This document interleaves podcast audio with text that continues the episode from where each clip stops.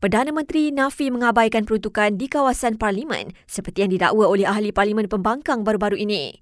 Sebaliknya, Datuk Seri Anwar Ibrahim jelaskan peruntukan terbabit diberikan secara terus kepada rakyat dan tidak menerusi ahli parlimen. Gaji wakil rakyat, allowance wakil rakyat itu kita tak pernah singgung. Peruntukan bagi kawasan kita tambah. Kita teruskan. Sekolah, masjid, perubahan-perubahan. Semua kita buat lakukan. Apa-apa projek pembangunan. Tapi kita tak salur melalui ahli parlimen. Yang penting kita salur kepada rakyat. Beliau berkata demikian ketika berucap pada sesi penggulungan Kongres PKR semalam. Dalam perkembangan lain, polis sedang siasat kes ugutan bunuh oleh seorang pengguna TikTok terhadap Perdana Menteri yang viral di media sosial. Menurut Ketua Polis Negara, setakat ini pihaknya terima satu laporan berhubung perkara tersebut. Met Malaysia jangkakan hujan lebat, ribut petir dan angin kencang dalam tempoh lebih panjang di negeri-negeri utara semenanjung termasuk kawasan perairan negeri berkenaan.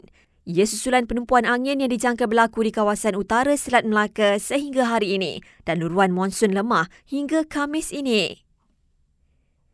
Lebih seribu mangsa banjir kini direkodkan di tiga negeri. Kelantan paling ramai iaitu lebih 700 orang, diikuti Terengganu kira-kira 220 orang dan Selangor lebih 80 orang. Sementara itu, budak lelaki berusia 18 bulan jadi korban pertama banjir di Kelantan kali ini selepas ditemui lemas di sungai berhampiran rumahnya di Kota Baru.